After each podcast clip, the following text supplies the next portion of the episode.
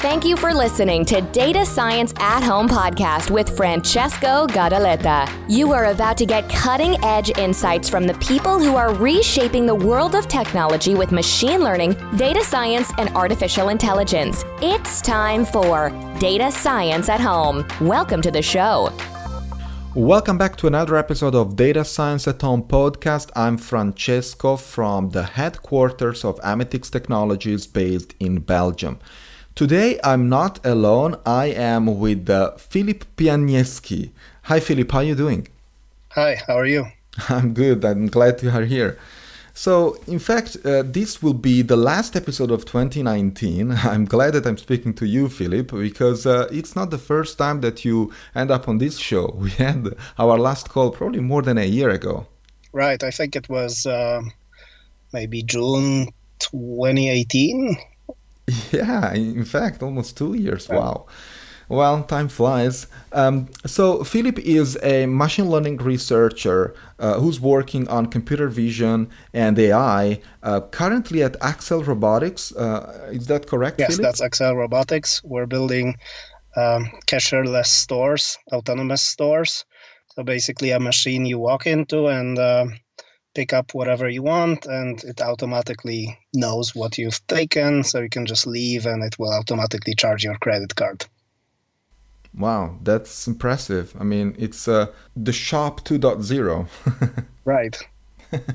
All right. So Filip and I already had a conversation on this very show, as I said. Uh, it was an episode titled Get Ready for AI Winter. It was not a very positive one in terms of, you know, the opinions that we had about that episode. Um, and uh, that was, if I remember well, episode 34. So feel free to listen to the episode again. You can get it from Apple Podcasts, Stitcher, Podbean, and now also Spotify. Of course, references are usually available in the show notes of each episode and, of course, directly from the website datascienceathome.com. So, back to the AI winter. In the last call, Filip, you alerted all of us about the fact that deep learning might not be a sufficient technology and probably not even an appropriate one to solve the problem of intelligence, even more so artificial intelligence or artificial general intelligence. Now, in that episode, I remember that you have been quite clear about the hype that has been shared around artificial intelligence and the fact that you are one of those who simply don't buy it. So, what has changed since our last episode? Well, um, in certain ways, many things have changed, and in, in other ways, not much has changed really. Um, I think there's still quite quite a lot of hype. Um, I, I, think there's also some fair amount of disillusionment going on right now, uh, with people, you know, questioning is you know is this progress as as amazing as as people anticipated? You know, startups are closing down, some of them. Um, we were still yet to see a self-driving car uh, in any significant deployment. Um, we're we're waiting for that, and personally, I don't think it's going to happen anytime soon with the current uh, technology. Wow. So, in fact, 2019 was affected by some major events. You already mentioned a few. Indeed, in the domain of self driving cars, uh, but also in other domains, you know, more generic domains uh, where we have been seeing players like OpenAI and DeepMind. We will speak about these folks in a minute. I want to mention and anticipate that. Um, OpenAI and in particular the GPT-2 model currently considered the most sophisticated NLP technology out there. And we also uh, interviewed Aaron Gokaslan in uh, episode 79 if I'm not wrong uh, who replicated this model which was considered by OpenAI the most dangerous model. We will speak about all these things in the episode but let me start from self-driving cars because that's what you have mentioned. And um, you know that is a promise pending still on autonomous vehicles are we there already no, I don't think we're we're any close. Um, so there's there's a couple of players right now. Um, it's hard to find out really what's going on within these companies because they're they're pretty secret secretive. But um, from all from all that we know, um, you know, Cruise is one of one of the big players. Apparently, they have lots of trouble. Uh, there's lots lots of uh, corner cases they're trying to solve. Um, the big uh, one of the big ones is Tesla. Obviously, you know Elon Musk's been promising self-driving since 2015, I believe, or probably even earlier. Um, well, we're we're yet to see it. Uh, there's uh, some features are being rolled out in Teslas, um, like uh, navigation through the parking lot, and on one hand, it's it's incredibly impressive. I mean, in I'm I'm working on similar things, and I know how hard it is to to get to get um, you know technology to behave in a way that that it currently does in Teslas. But on the other hand, you see all these all these situations where this technology just isn't enough.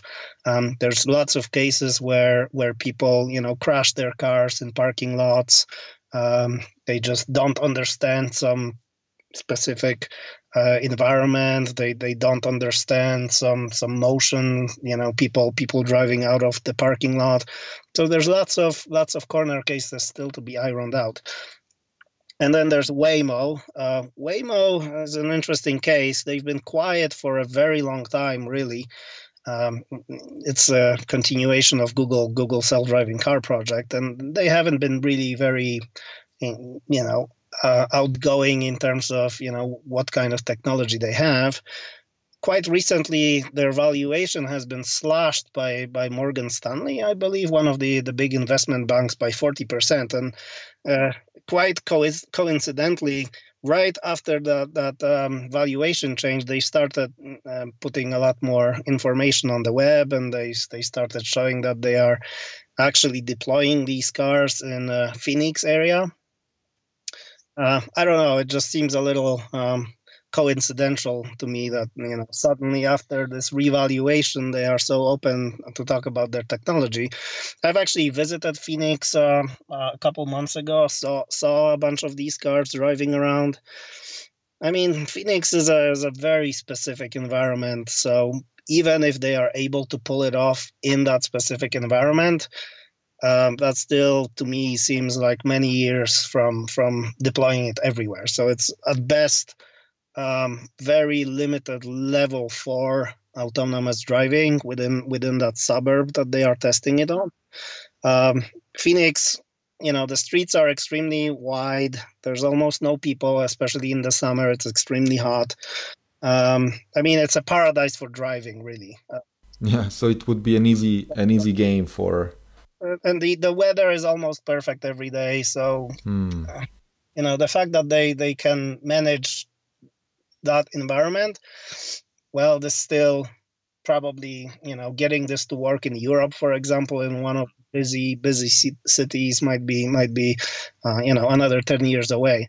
Um, well, they, they should try southern Italy if they want to have right, some right. serious it, difficulty. Italy probably will be another 20 years away. Yeah. Um, so and and it's still not clear if, if these cars aren't really uh, you know still supervised. I i i don't know that for certain. I don't know that firsthand but but you know i i believe they wouldn't do it without somebody actually looking at the video feed and being ready to uh, take over if anything weird begins to happen. So i think this is this is still in in its infancy really. Um, and the problem with self-driving car you know it's it's um, uh, it's really a long tail kind of problem where it doesn't really matter if you can drive uh, safely for, for 5,000 miles or 10,000 miles. It doesn't matter if if uh, on you know the 10,000 first mile you, you crash into something sure. and, kill somebody. So it's it's very easy to get a demo working in in this domain. There's been a number of startups doing this. Uh, you know, it's a matter of choosing the right area, the right the right suburb or or area where you'll be testing it, and then um, you know you can get to a self-driving car probably within a couple hours of, of putting together some code. There's actually some open source code out there which you can just download and pretty much put on your car and and it will drive around until it will crash into something. So it's really hard, it's really hard to tell you know how far are we. Um, the, the i'm actually typically putting together a post uh, from the data from california dmv they actually collect um, the disengagement reports. Um, and the last one we had in 2019, Google had a, a safety related disengagement every 11,000 miles. As much as this is extremely impressive, that potentially means that you know every 11,000 miles this car could potentially crash into something and that's that's not good enough. Not at all okay so as you have clearly summarized your hype is still there uh, the companies who were supposed to deliver aren't actually doing it some of them, as you mentioned, have been running into financial issues. Like uh, I also know about Drive.ai, for example. Right. So my question is, why is this happening? And you know, is there some kind of AI mafia for whom things have to keep running even though they're not really moving any needle, or as you call it in your in your, in your recent post, it's just an AI balloon that doesn't want to deflate yet? Well, um, I'm I'm certainly not not in favor of some kind of mafia. I'm I'm not you know a conspiracy theorist, but um, the more I think about it, uh, uh, it seems to me that it's related to the general economic uh, environment we're in. Uh, I think there's been a lot of investment that went into that space, and and people just aren't ready to say that these will be write-offs. Um, and you know this this keeps going for a while um, until you know the money basically stops. Um, and has it hasn't stopped yet, but I think people are beginning to be nervous. Um, I could certainly see that in, in certain places. Some investors are not, uh, you know, looking favorably into this AI space anymore. So, uh, you know, I certainly certainly the balloon hasn't popped yet, but I think it's it's really beginning to deflate. So, in fact, you know, in this uh, right here, I would like to mention two companies in particular. One is OpenAI. Uh, as I mentioned, they provided the best NLP engine so far that still doesn't understand the language. And the other one, speaking about financial, uh, is DeepMind. I, if I remember well, they've lost some kind of half a billion only in 2019. Is that correct? Right. Well, according to what they filed in right. Great Britain, at least yeah like i mean any company of uh, do you think a company of that caliber would you know is that a sign that investors should really consider as you know seriously or is just like too big to fail and and you know half a bill in fact is not so much for a company of that caliber. What's your message on that? Well with deepmind it, it's kind of a difficult uh, you know uh, not to crack because they are actually part of google. Um, so you know it might it might be some kind of a situation where Google is actually spending money uh, because they have some projects going, and then DeepMind is is executing these projects, and and they don't make many any any money on it.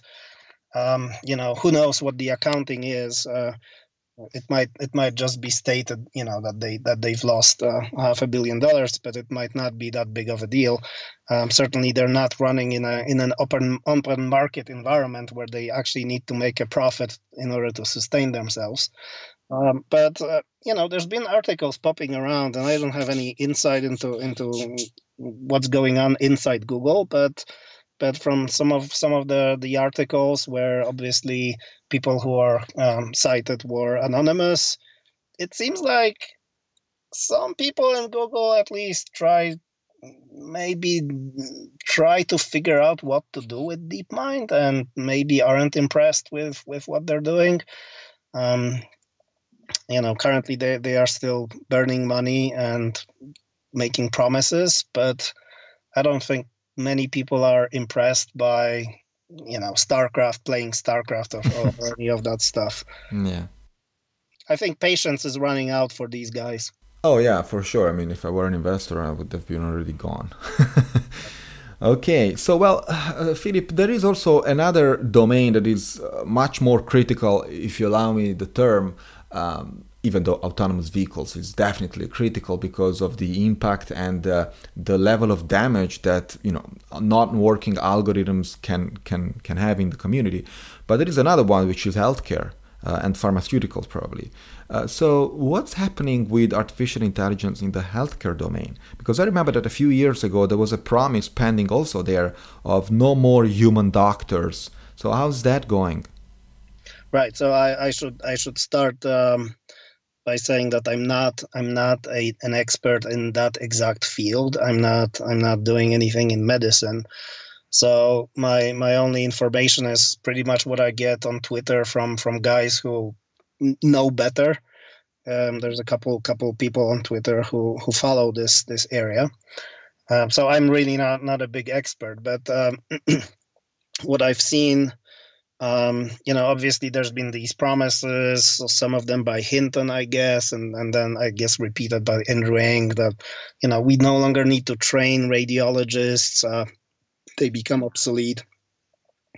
And well, it was easy to tell back then, and it's it's easy to tell now that these these sorts of statements are really not not very smart, I should say. Um, uh, I guess uh, maybe people don't know exactly what radiologists do. Um, because it, turns out to be a little bit more than just looking at a picture and uh, you know classifying it. Uh, but I guess I guess in, in more more general terms, uh, medicine is a is a very specific field where um, you know you have to be very careful with statistics. Um, so people are trained, and most of the time, you know, when you go to a doctor, you think you think you're dying because there's something that hurts, but the doctor will say, "Yeah, that's not a problem." You know that I just had probably five patients that had the same thing. It's it's some kind of a, a, virus that's running around the area. They have that extra knowledge, which is which is often very contextual, very related to the area they're working in. Um, and also they can they, they sort of have the feel of, of really what the statistical significance of, of certain things is. Um, so unlike you know when when people read the the internet obviously you know whenever something hurts you read the internet and and you you immediately realize you have a cancer or something yeah. the doctors typically know okay that's you know the probability of that being actually cancer is actually probably 1% and 99% is that you know it's something else. And uh, when you just read the, the literature you you often don't have that that that balance in there. Um, but I guess I guess with medicine, it's often uh, the way I see it is is that it's a it's often a conversation with the patient, and so even a radiologist can look at a picture and there's something suspicious, say on the picture, they may ask a question. Uh, you know, they can say, "Well, what is this?" and the, the patient, go, "Oh, you know, that's something I had," uh, and and immediately remove this from even the area of interest, uh, which is not something any technology can do right now. So, you know, the way I think about it is that there's definitely useful classifiers which could um, help radiologists find things. Um, but I don't think it's enough to say, you know, you don't need a radiologist anymore. I guess there's just additional channels of information that need to be integrated in order to actually provide a patient with any significant diagnosis. So I think still still somebody needs to look at this picture, interpret it, you know, within ask the patient additional additional questions. Um, you know, is there an improvement? Is, can there be machines which will automatically highlight uh, areas of interest or any suspicious things? Uh, sure, I think so much like much like with self-driving cars could there be um, you know systems which which help you when you're about to crash into something they warn you against things you might not pay attention to yeah for sure for that kind of thing i think ai is is ready and it, it's it's it's here to stay. So as a supporting tool you're saying that ai could play a, a, an essential role but not as a complete substitute of you know everyday life tasks that we perform as human beings. Right. I think hmm. i think the general you know um, problem with ai right now is that it, it it's purely a statistical thing. Um, people or i guess intelligence or the nature of, of human intelligence is often not very statistical um, in the sense that uh, you know we often make decisions on on a single instance of data. But if that instance is for some reason uh, very trustworthy, you know we don't have to have a million examples. If you if you drive around the area and then there's a sign saying that the road is closed, I mean, you don't have to cross that road 50 times in order to find out that it's that it's closed. It's just closed. That's it. You proceed to something else. Um, and this this ability to just in an instant change the entire context of, of what you're doing and and how you interpret things um, this ability to integrate context just immediately um, i think this this this is very elusive and we, we don't know how to do it i get your point and uh, and uh, i fully agree with it for sure now, there is another trend that we have seen, uh, you know, changing and, uh, and improving a lot in 2019, and that was hardware vendors. So AI chips, GPUs, uh, tensor floating point unit, and stuff like that, they are becoming off the shelf and um, and, and reaching basically any device. Now, my question is: Is this trend, you know, in the hardware vendor domain, filling a gap of some sort, or making AI or AGI, allow me the term, more feasible? It certainly helps uh, helps uh, implement the stuff we have um, on some uh, more at the edge hardware. So I should say this is probably great for certain applications, uh, even for the kind of stuff I'm doing right now. That's that's that's uh, often a very good thing. Now, that being said, I don't believe that that what we have right now, which is you know some form of a neocognitron, often is what will what will necessarily solve AI or general AI but it it, it uh, these things these embedded you know neural nets which can help detect things they can definitely be useful. Um, and and putting them on on dedicated hardware will will help um, you know with with um, it's basically off it's re- really what matters here is the consumption of power. And um, especially on mobile devices where where the power budget is very tight, such as mobile phones or even cars. Actually, uh, having dedicated hardware is extremely beneficial because you can you can save power. Um, on on more stationary applications where you have access to the to the power grid, you know that might not seem like that's such a big problem, but actually it often is problem if if you are running these things 24 hours a day.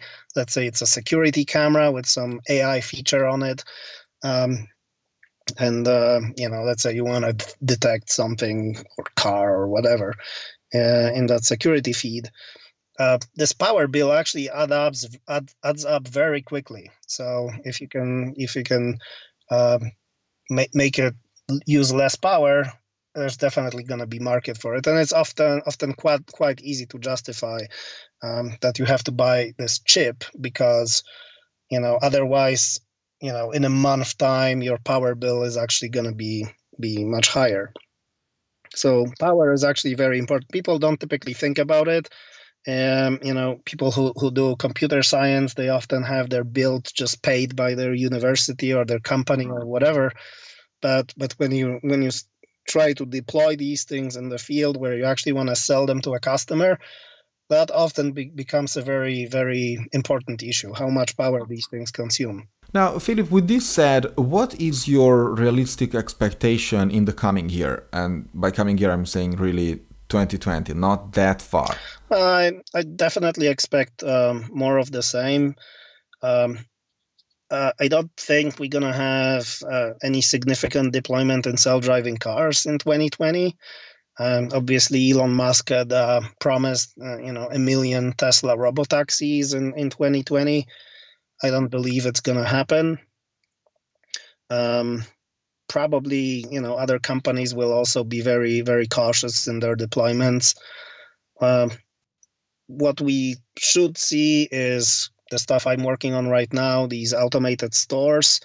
Um, that should definitely that that will definitely happen because again with the automated store whenever something goes wrong you know it's no big deal first of all things are reversible for the most part if if somebody's been billed something they didn't take or whatever you can always review the video feed and just fix it um, so there is no uh, high penalty for for a mistake. And there's still pretty big convenience because as it turns out you know labor cashiers are are expensive and the market is absolutely gigantic for that kind of stuff. It actually is probably equally as big as the market for for drivers. Um, but unlike unlike with drivers again there's no liability problem. It's it's much easier to get to something which is practical you can deploy a store that's let's say 98% good and that's that's enough um, for the most part you know everybody's going to be happy even if it sometimes makes a mistake. Uh, so that these sorts of things definitely will be will be getting deployed. Um, i i think the self-driving car kind of song will will fade away slowly. Um, again it's very hard to predict the future. Maybe there's going to be some you know major maybe the stock market will crash and and the money will immediately stop flowing into these things. Who knows? But uh, if if nothing nothing such happens then i would just say it will probably quick mm, slowly just you know tune down. And these companies had already become a lot more quiet i would say yeah it's true that when there is a lack of fund of funds, uh, you know, a lot of priorities will change or might change, and you know, probably they would put more of a of a grain of salt on things and and on claims for sure. I mean, that's that's a uh, an, a filter. You know, funding is a filter on right. the. And, and the, the thing with self-driving car, for example, it's it's really all or nothing. Um, right. There, there really isn't a way to to capture any economic value before the stuff is literally better than a human. Yeah. Um, Absolutely. Or, or, or at least you know within the same order of magnitude as a human, and and I don't think we're any close. Um, and there's also diminishing returns where you know to get to get it to get from 98% to 99% probably costs let's say a billion but getting from 99% to 99.9% costs another 10 billion. And um, you know who who who has the, the the resources to keep this going? Well i believe probably google will keep this going because they've been on it for more than 10 years now. Um, but some of these other players may may eventually quit how about 2030 like in 10 years what do you think uh, is going to happen? I know it's uh, it's uh, hard to make predictions but my question is more like are we on the right track? And you know it's just a matter of time to see some great changes in the life of every day because of AI or on the other side are we completely hyped myopic and on the wrong track at all? Well so i think everybody's been really fascinated by this deep learning stuff um, and you know there's reasons to be fascinated uh, i should say even though i've been critical of the approach uh, there's stuff for which this deep learning is really the best solution. I mean, if you if you need to quickly put together a classifier within the known set of, of, of things you want to classify and uh, I mean, just put together something like a, like an AlexNet or something even smaller than that, and it will work really, really, really well. So this stuff is definitely useful. Now, I think that after this this fascination uh, and and these uh, low hanging fruits that that were apparently taken. I think we're getting to the point where people begin to realize that hey, this isn't really the answer, um, and there's something else we are missing. Um, so there's interesting stuff going on with with Gary Marcus. Um, he has been very active on Twitter and, and actually criticizing um, deep learning, and then getting just recently he had a debate with with uh, Bengio um, I didn't listen to the debate yet. I'm I'm traveling, but uh, I saw a bunch of comments. Uh, nevertheless, I think it's important that this discussion even begins to take place. Um, so Gary Marcus is is more of a uh, symbolic uh, approach to AI. I, I wouldn't say I'd necessarily agree with the symbolic approach. There's definitely certain ways in which it's powerful, um, but he definitely has a fair criticism in in you know about these models such as GPT-2. He actually you know exposed some of his its weakness. And you know, a guy's been working in AI for probably you know 20 years or something, so he knows he knows the weak spots of all these systems, and so he's able to to actually di- dissect these. Um, um, you know deep learning miracles. Um, and I, I think it's it's actually quite useful to see what the limitations are, and then to talk about these limitations. Now that doesn't help the investment thesis. Uh, so you know if somebody wants to raise money, they they probably you know the last thing they want to talk about is limitations of the technology, but uh, in the scientific community that, that that discussion really needs to take place and it's probably slightly overdue already. Now obviously the question is if if it's not deep learning or if deep learning is not enough then what is enough? And that, that's a very interesting question to ask. Um, i think i think people begin to ask that question which is good. Um, i don't think anyone really has a, any good answer. Um, one of the things I've been proposing is is learning a very low level um, model of vision, which would be um, trained in a different manner than um, than a, your typical neocognitron.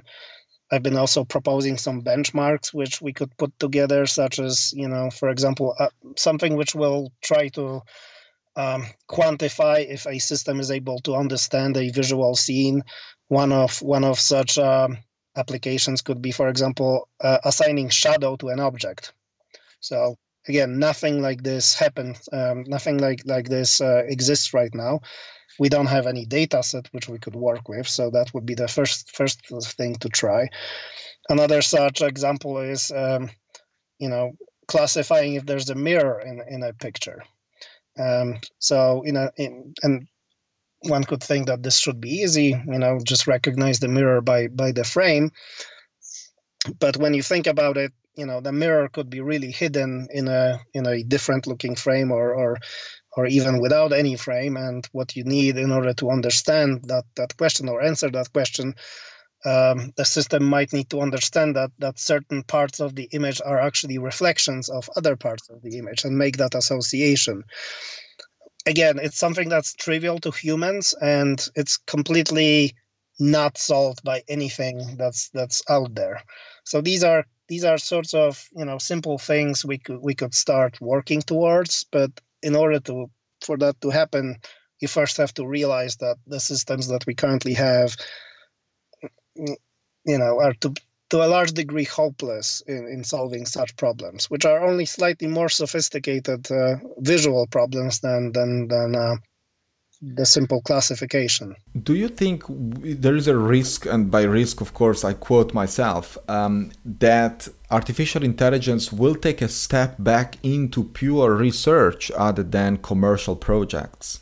Well, I think I think it's it's just a question of whether there's going to be a commercial success, and um, there's some commercial success. And there's uh, for sure there's certain applications which which which really work very well. Um, I mean, even look at Google and their image search uh, and their translation. That's that's that's the stuff is much better than it used to be. So there's definitely a commercial success and these companies that actually had made such a such a success and made a lot of money on on that, those improvements will probably keep investing in the technology which i think it's a it's a logical thing now they might still be discouraged for a while when they realize that they need to move really forward and it might be the case that you know deep learning or ai in general needs to go back to the lab and stay there for another 10 years before there's another major commercial success. That very likely might be the case. Now, of course, again, that might create a um, an AI winter if these uh, these very high expectations uh, eventually are not satisfied, and investors start investors start pulling money. Um, you know, let's say into something else. Maybe there's something else that's gonna be hot in in five or ten years, and that money might just go elsewhere. And uh, in order for to keep the money, the, the the AI stuff needs to deliver promises. Yeah, it makes sense. Filip, it was very nice to have you here again. I really appreciate how, even after almost two years, you keep staying grounded with AI. I think it is very important to interpret results and findings in artificial intelligence with extra care, as you also mentioned in the episode, in both of them, in fact. No, you know, not, not, not to spread a false and misleading statements that will not only affect the reputation of you know this and that author who made that claim, but I'm also afraid that could affect the credibility of the entire community. So thank you very much for your words and for your time, and uh, I wish you a wonderful 2020. Well, I wish you a wonderful 2022. Uh, and definitely, it's, it's going to be definitely interesting in, in the space of AI. I mean, recent recent years were definitely uh, quite quite interesting, and some of the things I think were silly. Some of the things were interesting. Let's just hope there's going to be more interesting things than silly things. Yeah, let's finish this year with a positive attitude. Thank you. bye bye. This was the last episode of 2019. What a wonderful year! Data Science at Home has been nominated in the top 10 best technology podcasts, and that was because of you who inspire me and motivate me to improve the quality of each episode. Thank you all for that. My plan for 2020 is to make more episodes in machine learning and artificial intelligence with the hope you find them interesting for your personal and professional growth. What's your plan? Come join me on our Discord channel where you can chat with us, discuss the previous episodes, and yeah, propose new ones. I'm sure there is that topic you would love to know more about. Thanks again for being here. I wish you all a wonderful 2020. Ciao! You've been listening to Data Science at Home podcast. Be sure to subscribe on iTunes, Stitcher, or Podbean to get new fresh episodes. For more, please follow us on Instagram, Twitter, and Facebook, or visit our website at datascienceathome.com.